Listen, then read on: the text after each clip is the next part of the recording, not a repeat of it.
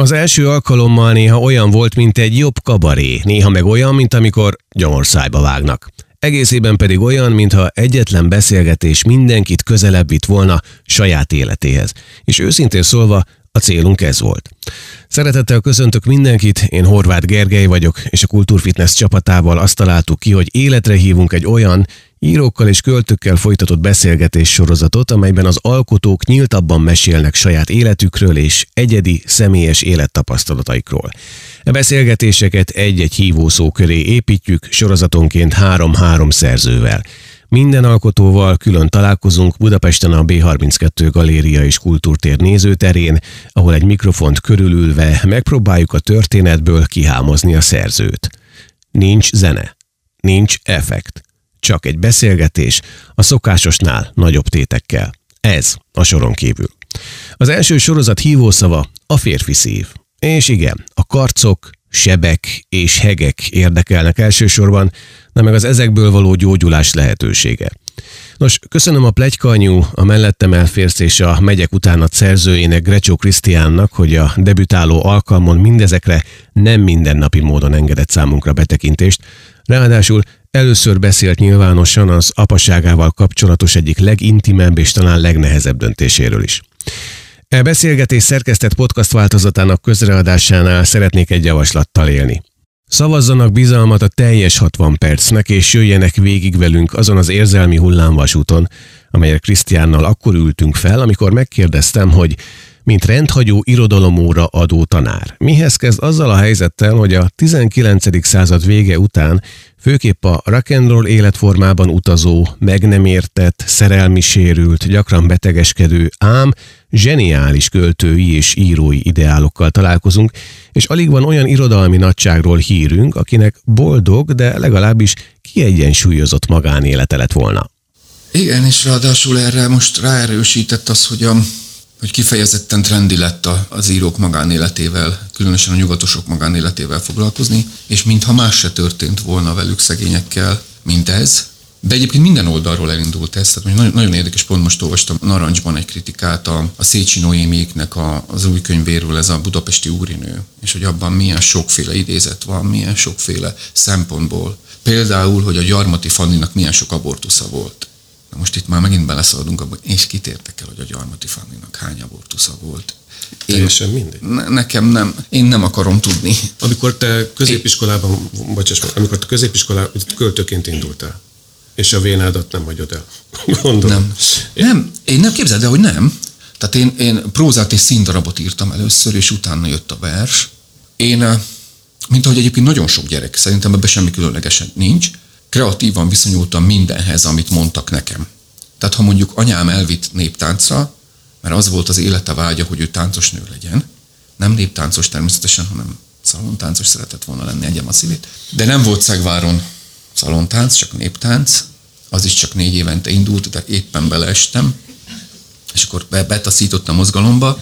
Én négy éve voltam ott, amikor, vagy három-négy éve, amikor Imre bácsihoz becsattogtam és nagy örömmel jeleztem, hogy hoztam új lépéseket.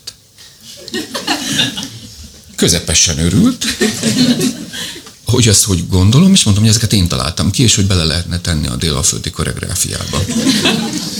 Most egyébként a logikám nem is volt rossz.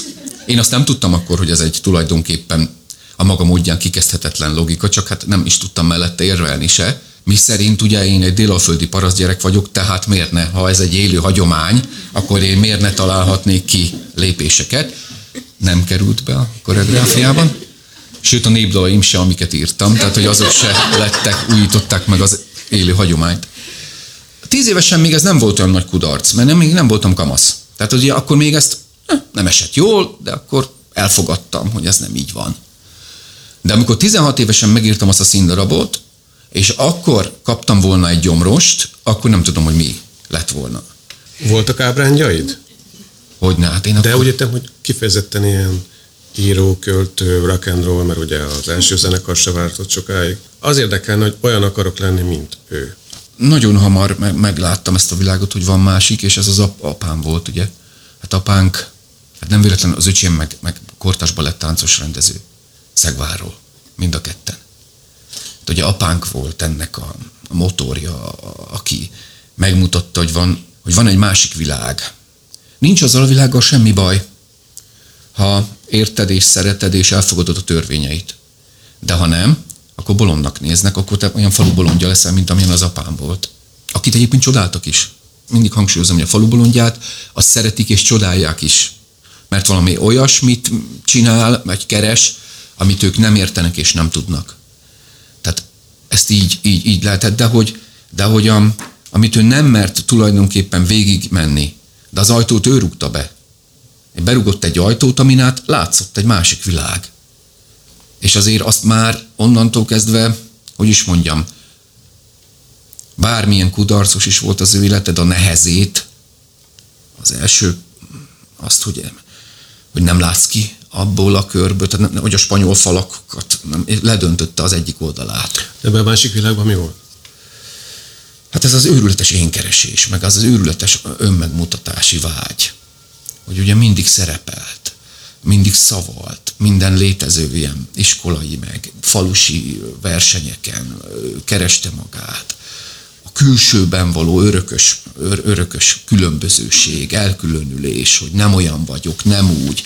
Ezek a óriási répaszárú gatyák még akkor is, már rég nem volt divat már az én gyerekkoromban, de ő még mindig, meg lila hosszú haj, amit lila hagymával festett, ilyen lilás izére, idáig ért. Ez az extravagancia folyamatosan, amiben azt láttam, hogy a rock and roll, ugye gitáros volt, bandája volt, tehát, hogy van egy figura, aki, akit nem értem, hogy mit keres itt. Az érthetetlen volt, hogy közben akkor, ha már látja, hogy ekkora tétre kell játszani, akkor miért nem tesz legalább egy picit rá? És nem tett. Tehát, hogy ő ott maradt, próbált parasztember lenni. És e próbálta elhinni, hogy az úgy van, hogyha vannak ambícióid és vágyaid, és most válaszolok a kérdésedre, hogy elképzeled, hogy te valamilyen, és akkor van, hogy mi a...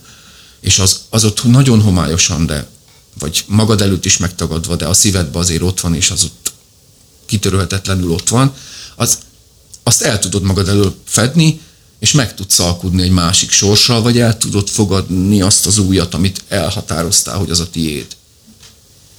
És nem volt rossz parasztember, láttam, hogy a növényjel bánik. Szerette. A végén már jobban, mint minket. Szerette a, a, a szép, hogy szépen adja a paprika. Láttam, hogy ahogy alányul és megsimogatja. Ilyen fehér özön az volt a van ilyen ter, termin nevek. Ez a tölteni való paprika, ez a fehér, annak a, annak a, a, a ilyen szakmai neve, ez a fehér özön. És azok ilyen száz méter hosszan.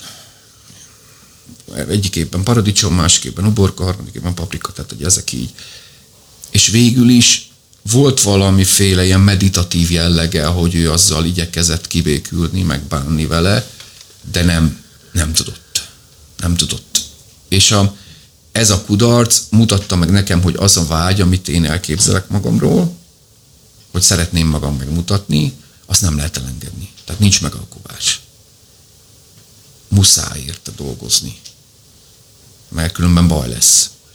És ugye ő azt, bocsánat, ez, ez egy ilyen nagyon-nagyon-nagyon szép és tanulságos dolog volt számomra, és gyötrelmes is, hogy ennyire el lehet rontani. Tehát, hogy nem, de nem babra megy egyszerűen nem az van, hogy kedd és szerda, hanem hogy el, el, elbaszod az életedet. Ez mikor fogalmazódott meg benned? Nagyon korán. Nagyon korán. Tehát már azért mentem, azért mentem messzire gimibe. Tehát már azért, azért igyekeztem, kisz, tehát már akkor rögtön kiszakadni, hogy ne bejárós legyek. Hogy a gimi utáni világba ott lehessek, hogy, a, hogy, én onnan, hogy én onnan el. Ez most úgy hangzik, mintha én azt megtagadnám, de én nem, nem tagadom meg. Csak ha nekem nem, tehát de ezt miből láttad? Valamiből láttad? Hát tudom, mondom, ez apám, ott állt apám az élő példa, annak a tükre. Hogy ez... De mit láttál benne? Valami meg kell, hogy fogalmazódjon benned. Konkrétan az, hogyha, hogyha itt dobog bennem ez a vágy, hogy én szeretném magam megmutatni, akkor ezt gondozni kell. Muszáj. Muszáj tanulni. Nagyon szerettem volna zenélni. Nagyon sokat könyörögtem tanáraimnak, anyáméknak, nagyon, nagyon, nagyon hosszan igazgatói intőim voltak, mert folyton fölfeszítettem az zongorát, és az ugye nem arra van, hogy zongorázzunk rajta, hanem hogy le legyen zárva. Végül, a, amikor az írásbeli figyelmeztetést is megkaptam, akkor kaptam egy külön engedélyt, hogy én zongorázhatok rajta, az nyilván ez mit jelentett, a többiek is ott csépelték, hát nyilván nem lehetett csak úgy. Nyolcadikos voltam, mire elértem, hogy beírassanak zongorázni. Én sem voltam elég erős hozzá, de nagyon-nagyon sokára sikerült. De hogy ezek, ezek mind, mind, ott, mind ott voltak, és nagyon, nagyon akartam, hogy valami, ami ebből a gomolygásból legyen, ebből, tehát hogy ezt, ezt me, hagy menjen. Ezt tudod, szerencsés ember vagy, bizonyos értelemben tényleg. Én például nem tudtam, hogy az édesapámnak mi volt a vágyám, amit nem élt meg. Nem is mondta? Azt hiszem, erről nem is beszélgettünk. De az mondjuk érdekelne, hogy milyen kivetülései vannak akkor, hogyha tudod a saját apádról, hogy látod valamilyennek, és van egy érzésed, gondolatod, kérdezem véleményed róla, hogy mi akar lenni, akkor ott létrejön egy feszültség. Ezt a feszültséget érzékelted? Hogyne. És ez miben nyilván? Hát, és nagyon szerettem volna őt mozgatni. Mikor már ilyen kamasz lettem, még, még akkor hosszan volt bennem ilyen, tehát én nem elfordultam, mert ugye úgy könnyű, hogyha kollégista vagy. Mert akkor minden konfliktusod, ami a tanárokkal, az életeddel, az akármivel zajlik, az egy elszeparált világban történik. Hazaérsz hétvégén, a honvágyad közepén végre ehetsz egy jót. Tehát, hogy ott az, az a legideálisabb kamaszkor átvészelési lehetőség, és én ebben voltam, és én akkor, akkor elkezdtem ugye gitározni rögtön a gimi elején, és a, a, akkor a, mondtam apámnak, hogy keressük elő, és elő a padlásról elhoztam az elektromos gitárját és hogy akkor húrozzuk föl. Akkor aztán föl, föl, fölhúroztam az ő gitárját, de hogy akkor nem volt erősítő, akkor hogy az akkor az én, hogy akkor én szereztem még egy akusztikust, hogy mi zenéljünk, hogy mi nekünk legyen valami, és ő nem volt hajlandó. Tehát, hogy ő nem akart már akkor ezzel az elengedett ügyjel valamit kezdeni. Azt akkor árulta el egyébként, hogy, mert én azt hittem abból a külsőből, ahogy ő kinézett kis gyerekkoromból, hogy ők nagyon vad zenét játszottak és kérdeztem is, hiszen akkor már ugye elkezdődött ez a gitározás, hogy akkor milyen Rolling Stones-okat játszottak, mert én Rolling Stone nagyon szerettem, és akkor Rolling Stones Rolling Stones-okat kérdezett vissza, hát mi Bee Gees-t játszottunk. Bee Gees-t. Ti ilyen nyálasok voltatok, mondtam én, nincs baj a Bee Gees-szel azóta, csak hogy nagyon meglepett. Tehát próbáltam ilyeneket, meg én nem mondom, tehát ő is próbált, tehát sose felejtem, hogy uh, ugye akkor mi van gimi, gimibe bejutni, az ilyen kiváltságos, tehát nem lasszóval fogdosták a diákokat, hanem egy teljesen más ügymenet volt. Egész napos felvételi volt a Csongrádi Bajcsányos gimnáziumban. Ebben az egész napos felvételiben például szavalni is kellett. És apám ugye, mint a szavalóversenyek nagy hőse, és hát a, a állandóan kinézte nekem Henrik Heine 1849. októberében című versét, öt és fél oldal, 30 verszak. Hogy miért azt nem tudom. Azt kellett előadnom, a felénél azt mondták, hogy köszönjük, mert olyan kibírhatatlanul hosszú, és ezek után a, a később osztálytársam lett srác kiállt, azt mondta, hogy, hogy József Attila, mama. És akkor azt, azt hittem, kirohanok és felrugom. Tehát, hogy ilyenekben ő is próbált, hogy akkor ne az legyen, meg az ő fia nem, hanem akkor az valami külön, tehát és akkor bakter volt akkor, és a bakterházban üvöltöttük együtt, és akkor mondtuk meg ne, 26 szó meg kell, hogy kell távolba nézni, és mit kell csinálni, és ez, gondol, ez, az, ez ráadásul a kis bakterház Szegváron, és akkor mondjuk letekerte a, a, a sorompót, marha hosszan nem jött a vonat, most az kis bakterház az a, a rendes Szentes Szegvár közötti utat, ról lekanyarodván a tehenészet felé vezető utat kötötte. Tehát csak a tehenészet előzárt el. Most egy idő után a traktoros úgy nyomta a dudát, mint az őrült, hogy mi meg, mi meg üvöltöttünk benne. Tehát, hogy ilyen rabali, rabali szituáció volt. Tehát nem mondom, hogy ő nem próbálta, meg egyszer, csak akkor meg már én voltam. Ilyen fiatal felnőtt, vagy mit tudom én micsoda, és nagyon sértett ő rá. Elolvasott egy másik darabomat, amiből nem lett semmi. Makó Jeruzsálem Retúr, ez volt a címe egyébként. Meg is jelent talán a Kaligramban. Igen, mindegy. Eszmetlen durva darab, és teljesen agyament. 21 néhány évesen írtam, és fogalmam se volt a színházról, és teljesen gátlástalanul. Emiatt egyébként vannak benne érdekesen hülye dolgok, mindegy. Elolvasta, és akart velem beszélni róla. És többször is próbálkozott, és nem hagytam. Miért?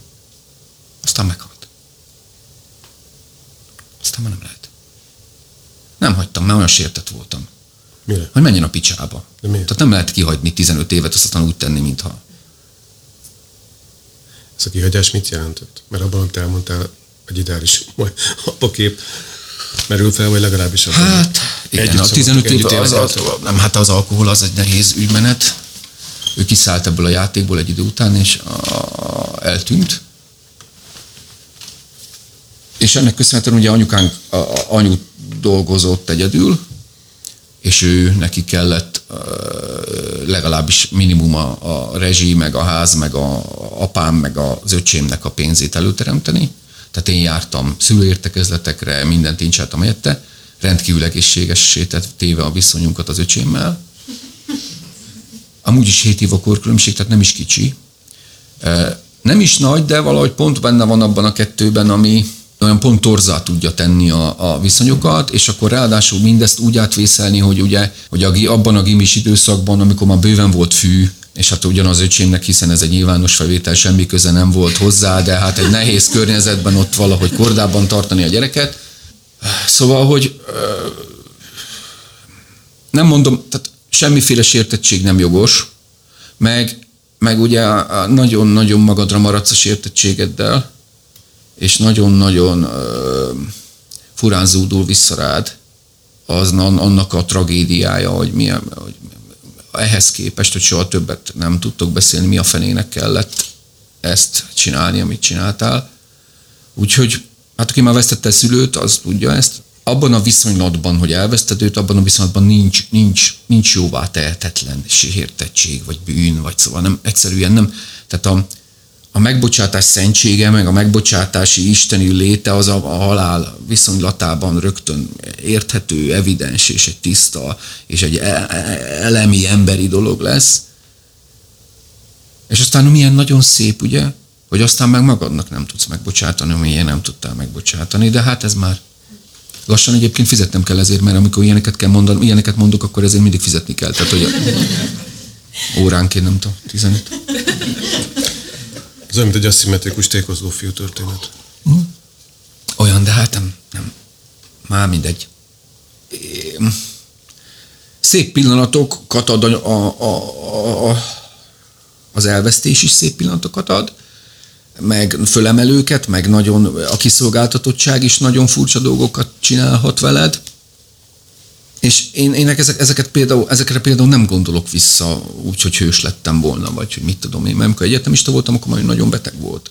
És nagyon sokat ápoltam. Tehát hogy a Szentesen volt kórházban, és akkor Szegedről mászkálgattam. Ez ugye a, ilyen, szóval ez a, már a szuterén, ahol már csak kulcsal lehet közlekedni. És ugye az, az egy olyan világ, ahol ha nincsenek szeretteid, akkor ott nincs fürdés, nincs, szóval ott semmi sincs és nincs borotválás, nincs semmi. És az egy, én nekem például az, azok, azok szép pillanatok. Tehát, hogy az, azzal nekem nincs, az nem rossz élmény. Még a, a test, meg a szagok, meg a, a maga, a, a se. Nem voltunk, tehát akkor mi harmonikusban voltunk. Akkor is, hogyha ha őt meg, őt, szerintem őt sokkal jobban megviselte az a fajta kiszolgáltatottsága, amit akkor kellett végigvinni. Szóval az nekem nem, az nem rossz időszak. Például arra szívesen emlékszem. Tud, ma bármilyen abszurdan hangzik. Egy gyengéd ember volt? Most csak a paprikákra. Nagyon érzékeny volt, nagyon, nagyon. De ezt kifejezte? Vagy csak a paprikáknak? Ö, hát lehetett tudni. Hát ezt ismeritek, hogy aki mindig, mindig aki a legérzékenyebb, meg a legsérülékenyebb, az igyekszik legjobban védeni magát, mindenféle pózokkal, meg pajzsokkal, meg mindenféle ilyenekkel. Tehát, hogy a, ő is ebben, ebben előjárt, tehát, hogy a, az erzsákhozásban remekül tudott úgy a faluban biciklizni, nem köszönt senkinek. Tehát ahhoz azért kell egy tudás, mert, a, mert hogy a, egyszerű, de ő tudott úgy a semmiben nézni, hogy egy darabig próbáltak vele szemkontaktust, aztán nem. Tehát nem köszönt. Senkinek nem köszönt. De Soha. felteszem, ő máshol járt magában. Lehetséges. Meg egyszerűen nem. Tehát, hogy azt ő nem. És az volt a, az volt a happy azt nagyon szerette, hogy az üvegházaknál termálvízzel, meg a folyákat is termálvízzel fűtötték. Eh, Ahogy az feljött, természetesen olyan ezer éves öreg csövek voltak, és a, a, a össze-vissza kicsapott, meg hát szóval pazarlás a végtelenségig, de hát ő jött a földből, kit érdekel. És akkor mint a ilyen csőrészek, ahol a, megtörtek a csövek, és akkor és ott kicsapott a forró víz, és a nagyon hidegbe állandóan azonnal jégé fagyott, de közben megint kicsapott, és akkor ez így mint egy ilyen, mint egy ilyen gejzír ott, ott dolgozott. És ott hát állt, és akkor negyed órákat ott állt, és nézte ezt a gejzírt. Jöttek arra, köszöntek, nem szólt, nem érdekel, és nézte a gejzírt. Ti beszéltetek az érzéseitekről? Ugye a, a, az ember magyar irodalmat olvas, pláne ilyen parasztilét, följövőt, vagy arról tudósító, vagy szociográfiát, akkor az van, hogy hát ottan gazdaságos beszéd van. Hát apám nem volt parasztember. Tehát ő nem volt parasztember. Ő sokat beszélt erről, meg nagyon olvasott volt, elképesztően sokat olvasott, kiiratkozott a Szegvári könyvtárból, azt mondta, hogy nem vesznek új könyvet, akkor ő nem, mit csináljon itt. Tehát, hogy a, a, a, a tényleg, tényleg, tényleg nagyon teljesen kilógott, tehát ő nem volt ebből az ért, ebben az értelemben nekem egy kicsit hazugság is a, a, ez a népi. Illetve nem igaz, mert a, ugye a nagyszülőknél éltünk. Tehát, hogy én benne voltam, és nem úgy, hogy a hétvégén elvittek, hanem ott nőttem föl. Tehát egyszerre láttam egy értékrendet a nagyszülőktől, akik tényleg nagyon, már az is ugye nagyon szabálytalan, mert a mamám meg ez, ez, ő sírt egész életében, tehát hogy, hogy ez egy nagyon fura család, hogy egyszerre van egy, van egy külső, és belül meg, meg, meg őrületes láva folyam zajlik, de szerintem egyébként minden családban mindenféle devianciák, meg mindenféle őrületek vannak. Ő nagyon sokat mesélt erről. Kevesebbet kérdezett, nagyon vallomásosan sokat mesélt. Tehát, hogy egészen különös életrajzot tudnék róla írni, őrületesen intimet. Tehát a leg, legintimebb ügyeket is elmondta. Miért nem írod meg? Na hát az még, na, az a jövő zenéje. Az úgy van tudod, hogy a, nagyon neked nagyon le kell tisztázni önmagadban a saját függőségeidet, haragodat, a megbocsátások, ha már visszatérhetünk oda, utána lehet, a szöveg, utána lehet az élménnyel valamit kezdeni, és a szöveg, valami szöveg felé vinni. Az én, én sértettségem, az én bánatom, az én, az nem lehet a szövegben. Majd az olvasó dönt, meg majd az olvasó, én nem ítélkezhetek, én, én ábrázolok. Nekem még addig sok idő van. Tizen négy éve halt meg, az képest még sok idő van, mire én arról tudok írni. Tehát az még nem, az nem holnap lesz. Ez az történt, hogy még nem bocsátottál meg? Aha. Ezért ez kemény. Nem tudok neki megbocsátani. Eltékozolta. Amit? Az életét. De ez az ő élete, nem? De hát az felelősség. Az életet az felelősség. És Felelősség a gyerekeiddel szemben, felelősség a családoddal, felelősség a... Hát érted? 65 éves lenne. Legjobb barátom lehetne.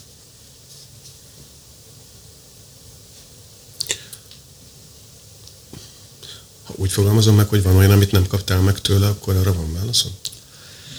Hát ez már nem, ez már ilyen, azért nem, persze, hát ilyen jellegű helyzetek igen, lehetnének. Nem akarok kitérni. Csak erre az jut eszembe mindig, hogy a, a, a, a tanítók, végeztem tanítóképzőt. Nagyon fontos volt, és nagyon jó dolog. És elolvastatták velünk Bruno Bettelheim elég jó szülő című könyvét. Nem tudom, olvastátok-e? Nagyon kemény dolog. Másról sem szól, mint hogyha szülő vagy, akkor milyen sérüléseket fogsz okozni a gyerekeidnek. A 300 oldal végére örökre elhatározott, hogy kasztráltatod magad, mert hát miért tegyél tönkre egy embert eh, egész életére, mert hódziáról tönkre teszed. Tehát hibázott persze, de nem, nem, meg nem figyelt, meg, meg elmúlt, meg szóval sok minden volt. Ennek ellenére, tehát nem, én nem, nem konkrétan ez, tehát ilyeneket nem, hát ez, ez piti ügye ahhoz képest, hogy elkártyázta a gyönge szívét. Nekem egyszer azt mondta egy nagyon közeli barátom, hogy az ember addig soha nem fog tudni helyre tenni igazán az apaképét, még nem tette helyre az Istennel való kapcsolatát. Mert hogy soha nem lesz addig apaképünk, amíg nem értjük meg, hogy ki ő. Csak hát, hogy ez azért problémás, mert a megbocsátáshoz meg ott a legtöbb köz. Értem is valószínűleg nyithatnék is ezügybe többet. Nekem ugyanis nagyon fontos, tehát hogy én nagyon-nagyon-nagyon szigorúan, egy nagyon vallásos, mélyen vallásos családban nevelkedtem, és nagyon fontos is volt aztán eltávolodtam, majd visszataláltam, aztán eltávolodtam, majd visszataláltam, tehát nagyon sok téveigés van benne, nagyon sok ö, nehéz ügy. A nagymamám, a, aki az én igazi példaképem, a, a Justi mamám, akinek még a nevét sem változtattam meg a szövegekben, mindenki másnak, ö, igen. Ő egy igazi bencés nyitottsággal kezelte a katolikusságot, ez a tehát az ő megbocsátása és a tudás szomja és a vendéglátás és a fizikai munka és a szellemi, tehát hogy ezek mind, mind ami a bencés pontokban, tehát hogy ő, ő ez, a fajta, ez a fajta nyitottsággal, és ha az ő képére gondolok, vagy az ő alázatosságára, akkor sok mindent valóban helyre tudnék ezen az úton tenni.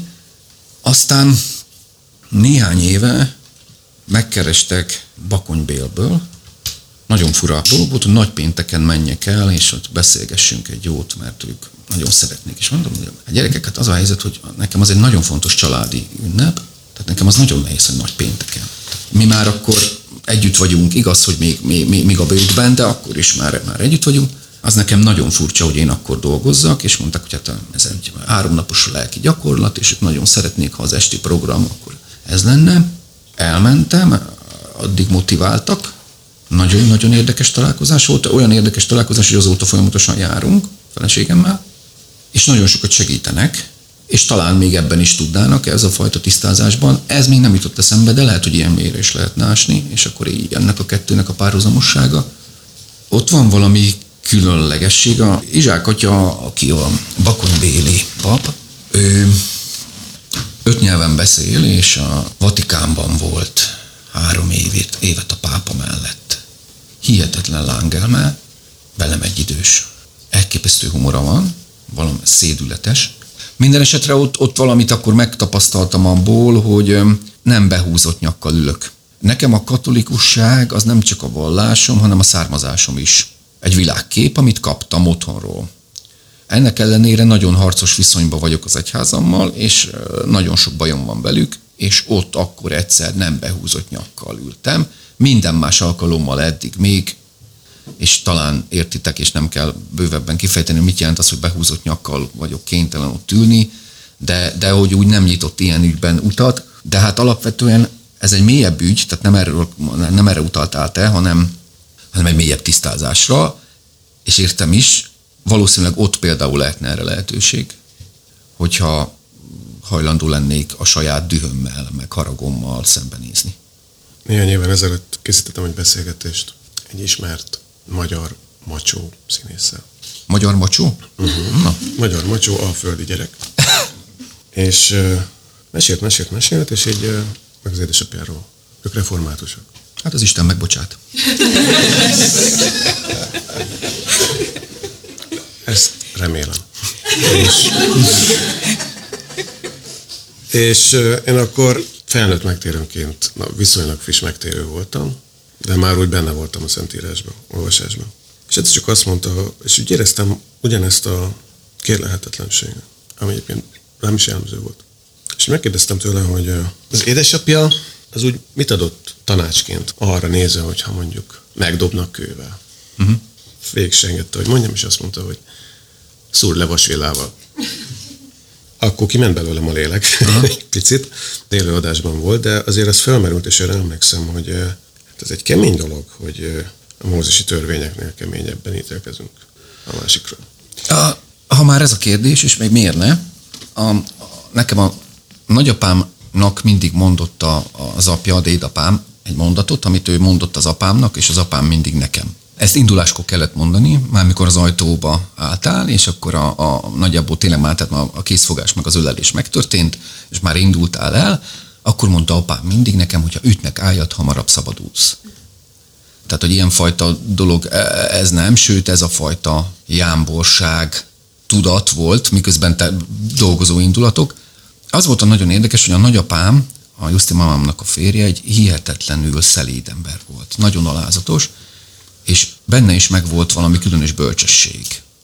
Nem olyan, mint a mamámban, mert ő, utánozhatatlan volt, de, de, de egyszerűség és egyszerű bölcsesség és hit, azt sose felejtem el, egyszer mamám mesélte nekem, hogy mikor nagyon nagy bajba voltak, ez az infláció utáni, háború utáni, infláció utáni időszak. Összespóroltak sok-sok pengőt, de sajnos egy hétig elbambultak. Hát egy konyhakést és egy bilit tudtak belőle venni a házárából, Kérdeztem, hogy miért pont azt mondta, arra volt szükség, de hogy, hogy ugye egy hatalmas kudarc érte őket, óriási nehézségek elé néztek azáltal, hogy, a, hogy ki kellett költözniük a, a házból, ahol a bérleményből laktak, és a, az újat meg nem tudták megvenni, mert egyik pillanatra a másikra bilpengők, millió bilpengők lettek. És akkor a, azt mondta a nagymamám, a nagyapámnak, hogy most imádkozta egyedül, mert a te hited erősebb.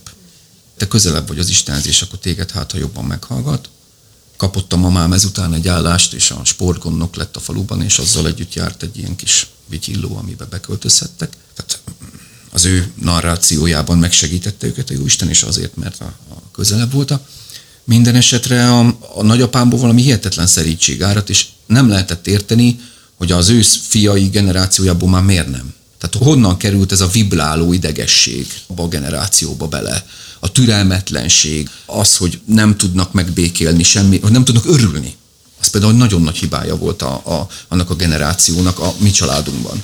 Nem tudtak rácsodálkozni, vagy megörülni semminek, nem voltak eredmények, aminek örültek volna. Minden elért dolog abban a pillanatban természetessé és semmissé lett, ahogy megszületett. A nagybátyám úgy, hogy a, a szülei négyen, amit végeztek, bejutott a Műszaki Egyetemre Budapestre. Abban a pillanatban az természetes dolog lett, tehát miért ne jutott volna be? Kibukott, mert olyan stresszes volt, hogy képtelen, tehát hogy idegbeteg lett a vizsgákon, és nem hiába nem, nem tudott meg, nem, nem tudott a stressz helyzeteknek megfelelni. Az viszont a világgal dőlt össze. Tehát miközben az egyetem az ugyan már, amikor fél év múlva a vizsgákon nem tudott teljesíteni, az egy életre szóló, világra szóló kudarc lett. Tehát folyamatosan a bogokat keresni, a, az a kampókat keresni a világba, hogy mibe tudsz beleakadni, min, minek, mi tud fájdalmat okozni. Tehát, hogy ők ilyen. És nem ezt látták, tehát, hogy egyáltalán nem ezt kapták otthonról, és mind a ketten ilyenek voltak. Én próbálok nem ilyen lenni, egyébként nehéz, mert olyan könnyű sértetnek, ilyen bővérű sértetnek lenni, és keresni ezeket tényleg, hogy mi tud megbántani, és olyan könnyű, mert hát olyan sok minden meg tud bántani, de nem akarom, tehát hogy nem, nem, hogy már. Tehát nem, nem. És, hogy, és azért is örülni. És ha nehéz, akkor helyzetet teremteni az örömnek. Hogy legyen neki ideje. Emlékeztetni magad rá. Banálisan hangzik, de működik. Hogy azt mondod, hogy nem. Most pedig időt hagyok arra, hogy én ennek örülni fogok. És van, hogy sikerül, van, hogy nem. Rock'n'rollban mit szerettél? Hát én olyan magamutogató voltam akkor, hogy az valami csoda. Akkor még nem tudtam, hogy én egy alapvetően introvertált alkat vagyok, aki eltévejedett. Meg az, azért akkor is az, az nekem bődületesen tetszett. Tehát én írtam a dalokat, a zenét, szöveget egyaránt. És azért a marha menő volt, hogy a, a, jó, hát 30 fős kocsma. De a, a, ugye fröccsér játszottunk, tehát ez volt a, a honorárium, vagy a gázsi. Mindenki így indul. Hát persze. Ez. És akkor a The Torz együttes koncertezett, ugye? Szexi Csokoládé című albumunkat adtuk elő. És azért a, a kockásfejű nyúl az egy nagy sláger volt, és az volt az első kicsit, a spermabank nyitott béreltünk trezort, tehát ugye finom, intim szöveg volt, és akkor amikor elkezdtem, ráadásul nagyon alapvető, ádur, dédur, és akkor azt elkezdtem nyomatni, és akkor mind a 30 ember, aki ott volt, örült, és énekelték. Tehát az olyan, abban, tehát hogy a szöveg eljut, meg a zene eljut, és az, az örömet okoz, az valami, tehát segített mindenben. Tehát úgy éreztem, hogy, hogy elröpít. Tehát ez egy csoda volt. Az, amit mondjuk például a néptánc nekem nem adott meg, vagy a, a, de ez meg a, kilőtt a világűrbe. Minden nagy, ikonikus rock'n'roll hős, akit ma vannak mondunk, tulajdonképpen visszakövethető. Mi volt az első olyan impulzus az életében, amikor, amikor a rock'n'roll megütötte? És hogy mi volt annak a lényege, és pontosan ezt mondják, hogy elrepültek. Elrepültek. A, a Bob Dylan azt mondja, amikor 1950 körül, egy ilyen Amerika alsó bányaváros, és otthon valatt, és az apja lemezjátszóján betett valami dalt. Egyébként egy eredetileg gospel uh-huh. dalnak a country feldolgozását, és meghallotta ezt a dalt, és azt érezte, hogy ő nem tehát rossz helyen van. Nem ebbe a világba született. A szülei nem is az ő szülei.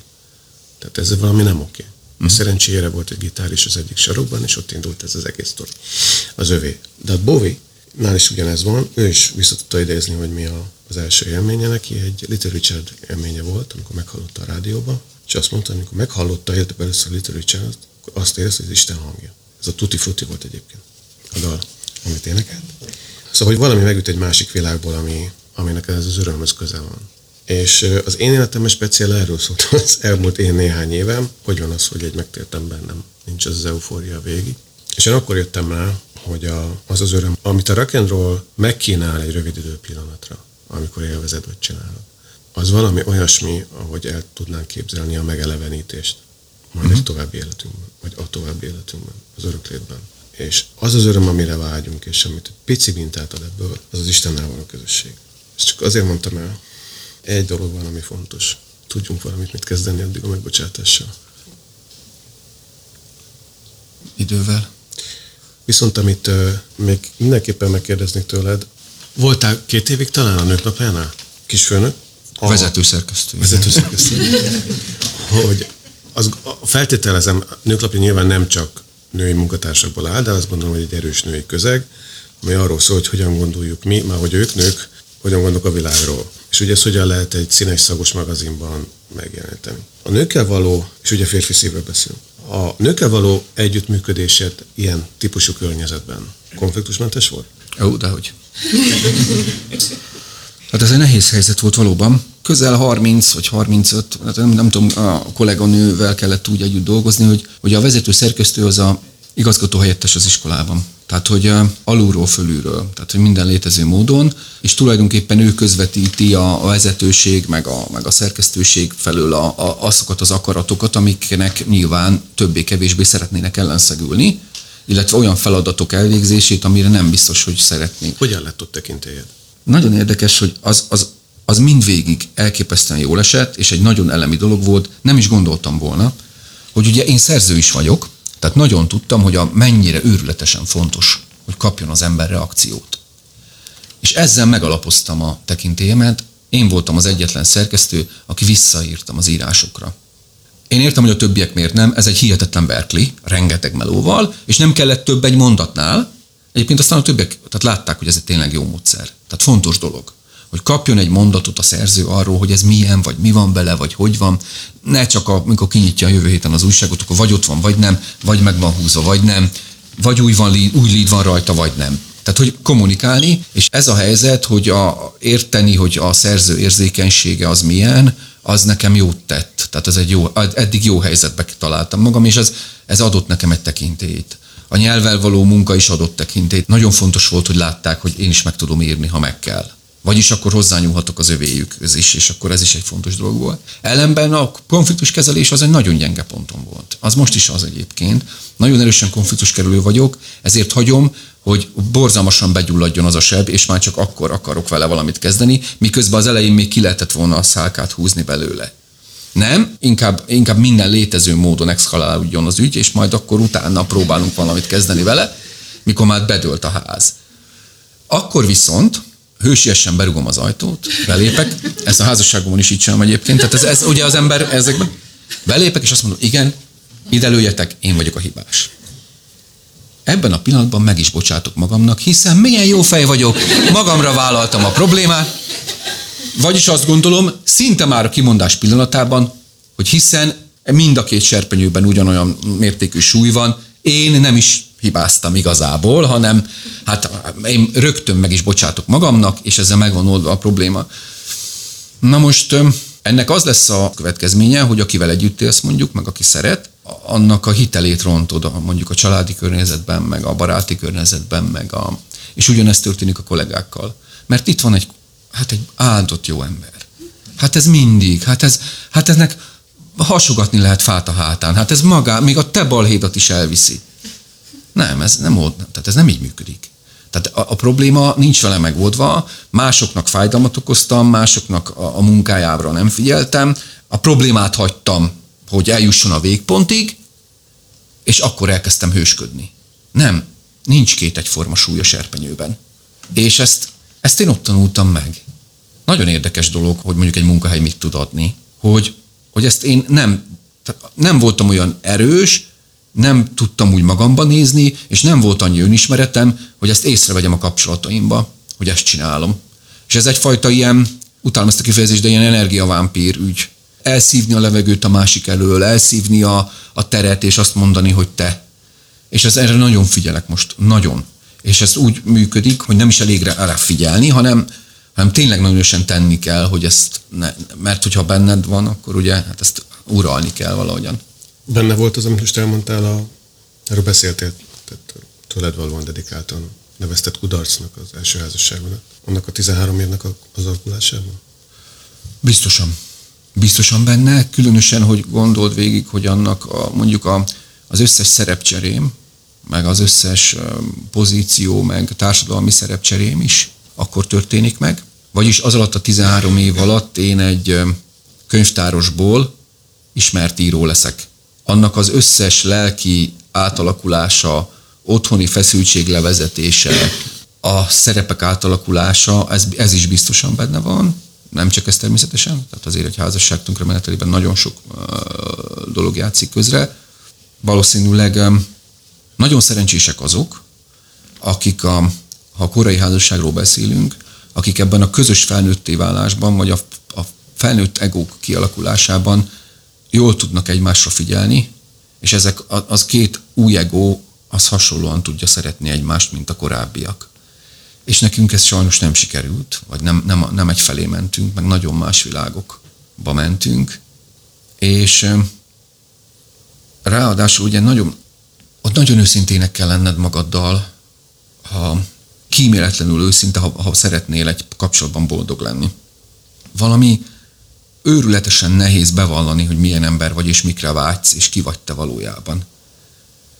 Olyan nagyon sok énvédő lepel van rajtunk, hogy, hogy azt, azt, hogy te, vagy legalábbis én, ne, ne, nekem, hogy én milyen, milyen vagyok, és mit akarok, és hogy hogyan, és hogyan tudok örülni, meg milyen szorongásaim, milyen elfolytott őrületeim vannak, az, azokban én nem láttam bele. És most ugye hat éve vagyunk együtt a feleségemmel, e, a hetedik, nagyon sok szépség, és nagyon sok kudarc, és nagyon sok közösen megélt ügyjel, de az, arra tudok, hál' Istennek figyelni, hogy, hogy tudunk, tudunk örülni, meg tudunk boldogok lenni, és ez, ez tényleg, tényleg, tényleg egy mély, mély, mély vágy, vagy, vagy mély küzdelem az ügyben, hogy te elhitt, hogy, hogy tudod, hogy mit akarsz. Most um, szeretnénk örökbe fogadni gyereket, és járunk tanfolyamra, és az egy nagyon, nagyon, nagyon komoly és nagyon hasznos ügy. Tényleg, őszintén mondom. Olyannyira, hogy azt gondolom, hogy eh, érdekes lehetne ennek egy átalakított verzióját, mondjuk egy egynaposat mindenkinek, aki gyereket szeretne. Csak azért, hogy nincs vizsga a végén, semmiféle számonkérés nincsen. Gondold végig, hogy egy élet tart feléd. Annak az örömét, a kiválasztottságát, hogy te ezt megélheted. Pont, zárójelben mondom. A pszichológusok mást sem mondanak az egy, egy ilyen tanfolyamon, mint hogy az egyetlen egy lehetőség annak, hogy egy idegen embert legyen az bármilyen kicsi, el tudj fogadni, és megfelelően nyitott szívvel állja hozzá, és az a kötődés mindkét oldalról kialakuljon, ami az igazi szülői kötődés, az nem alapozódhat másra, mint hogy te tényleg és igazán őszintén elmondod, hogy mi van benned, milyen indulatok, milyen vágyak, és hogy mi, mi, mit tudsz elfogadni, mit tudsz tolerálni, és mit nem. És egyszer csak azon kaptam magam, hogy amikor ezeken beszélgettünk, meg rengeteg ilyen pszichodráma játék, meg hogy ezeket vettük, hogy jé, hát így megy a kapcsolat, tehát így megy az élet. Tehát minden kapcsolatod így, így képes, így működőképes, és hogyha ez így, így éled, akkor tudsz gyógyítani, tudsz kordában tartani, tudsz kezelni ügyeket, meg tudsz. Ez, ez, egy, ez egy másik, tehát más ügy, hogyha az önismeretnek egy különös iskolája, ami nem arról szól csak, hogy öncélúan kutatgatod, hogy ki vagy, hanem ezeket, ezeket, ezeket az összes kiterjesztésedben, az összes linketben, az összes kapcsolatodban használni is tudod. És nagyon, nagyon szép ügy ez. Hát mondjuk a, a neheze még mondjuk előttünk van. Van benned olyan, hogy örökbefogadó apaként hátrányba indulsz? Hm. Képzeld el, hogy három évvel ezelőtt, nem beszélek mellé, ki fogunk kikodni, ne? Három évvel ezelőtt elkezdtem írni egy regényt. Két és fél három. Az a cím, hogy Vera. Azóta dolgozom rajta folyamatosan, rengeteget kutattam hozzá. Arról szól ez a regény, hogy 1980-ban eh, játszódik Szegedem. Ez azért fontos, mert akkor még mások voltak a, a pedagógiai poliszik. 1980-ban Szegeden egy 11 éves kislánynak felborul az élete, annyira felborul, hogy megtudja, hogy a szülei nevelőszülők, vagy hát örökbefogadó szülők, és hogy az anyukája nem az anyukája, az apukája nem az, az igazi apukája. Ugye akkoriban az, az volt a, a pedagógiai elf, hogy ettől a töréstől a gyereket meg kell óvni, és ezt el kell titkolni előle, hogy, hogy a normális család illúziója és ideája megképződjön. Ennek az lett a következménye, amit bizonyára sokan tudtok ti is, meg láttátok, meg tapasztalhattátok, hogy a gyereken kívül mindenki tudta, hogy örökbefogadott, a lépcsőház tudta, a lakótelep tudta, a falu tudta, mindenki. Tehát volt egy megszégyenítően általános titok, amiről mindenki értesült. Ugye ez egy másik világ. Na most én ebben voltam évekig, erről írtam, ebben gondolkodtam, elképesztő fura kalandokon mentem keresztül, a, a rengeteget gondolkodtam, hogy hogyan szerezhetnék egy olyan adatközlőt, aki adott kérdéseimre tud válaszolni. Nekem kellett egy lány, aki 11 éves kora, 10-11 éves korában szembesül ezzel, és hogy még nem ért bele a kamaszkorba, de már nagyon sok minden ott van előtte, és hogy és emlékszem, én adhok lementem egy fodrászüzletbe, megkérdeztem, hogy Aduram Isten, de azonnal lehetne itt valamit csinálni. Mondta a csaj, hogy igen, üljek be, és elkezdett beszélgetni a másik fodrásznak a kuncsaftjával. És elkezdett mesélni a csaj, a fodrász csaj, arról, hogy mikor tíz és fél éves volt, akkor az iskolában hogy történt ez, és hogy jött be a így körbenéztem, mint a kandikamerás felvételen lennék, hogy ezt hogyan mondta, és hogy nem, izéljek, mozog, izegjek, mozogjak. Elkezdtem kérdezgetni, a harmadik kérdésem után azonnal bezárkózott, hiszen én belekérdeztem, nem csak úgy általában.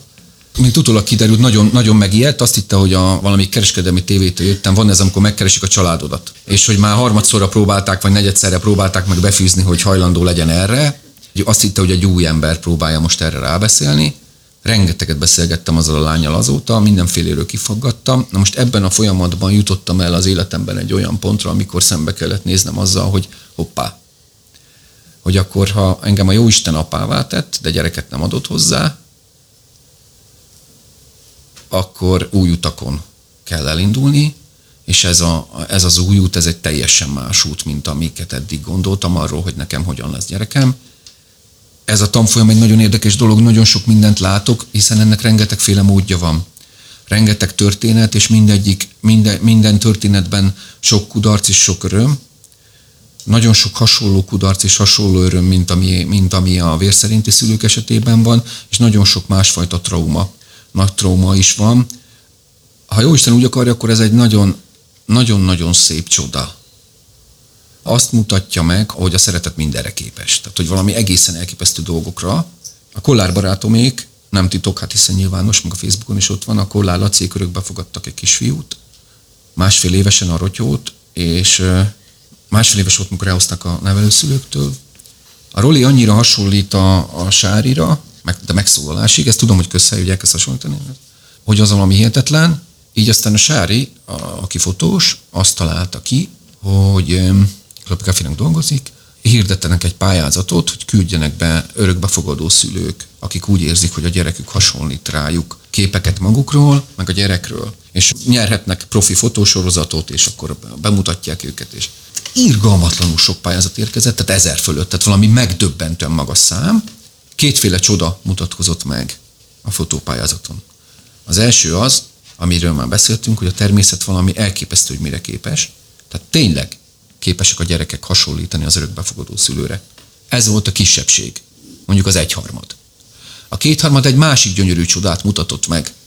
Azt a gyönyörű csodát, hogy a szülő képes úgy látni, mintha hasonlítanak és tökéletesen különböző gyerekeket beküldtek, és de érted, tehát, hogy semmilyen létező módon nem hasonlított a szülőre, és a szülő úgy látta, hogy hasonlít.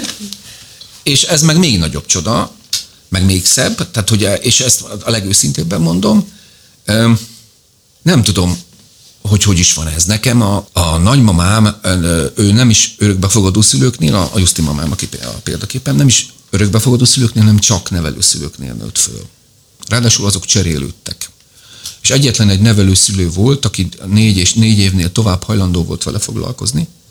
A nagy család kisteleken olyan mély kapcsolata alakult ki azokkal a nevelőszülőkkel, hogy a, a nagy családban az unokákkal mi tartjuk a kapcsolatot.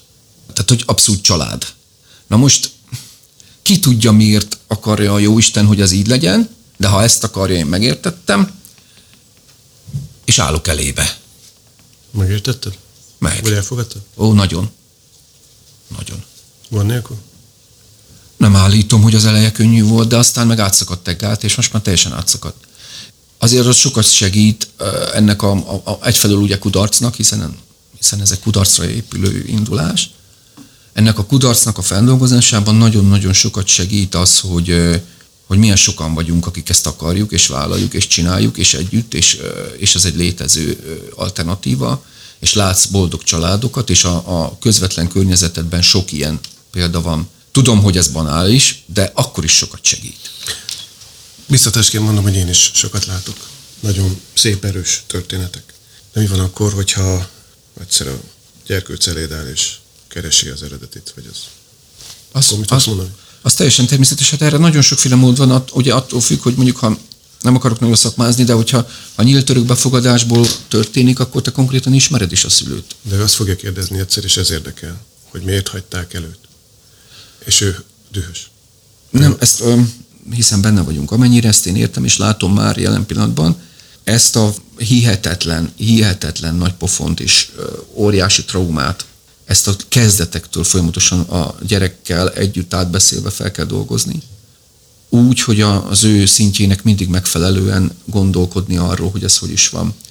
Amiket én láttam eredményeket, meg ahogyan ezt végig lehet gondolni, az annak a szépsége, hogy oda lehet eljutni, hogy az a szülő, aki belátta, hogy nem tud gondoskodni a gyerekről, és boldogtalan lenne, és sőt az életét veszélyeztetni, ellenben egy más sorsot, sorsot adhat neki, akkor az a maga módján egy gondoskodás.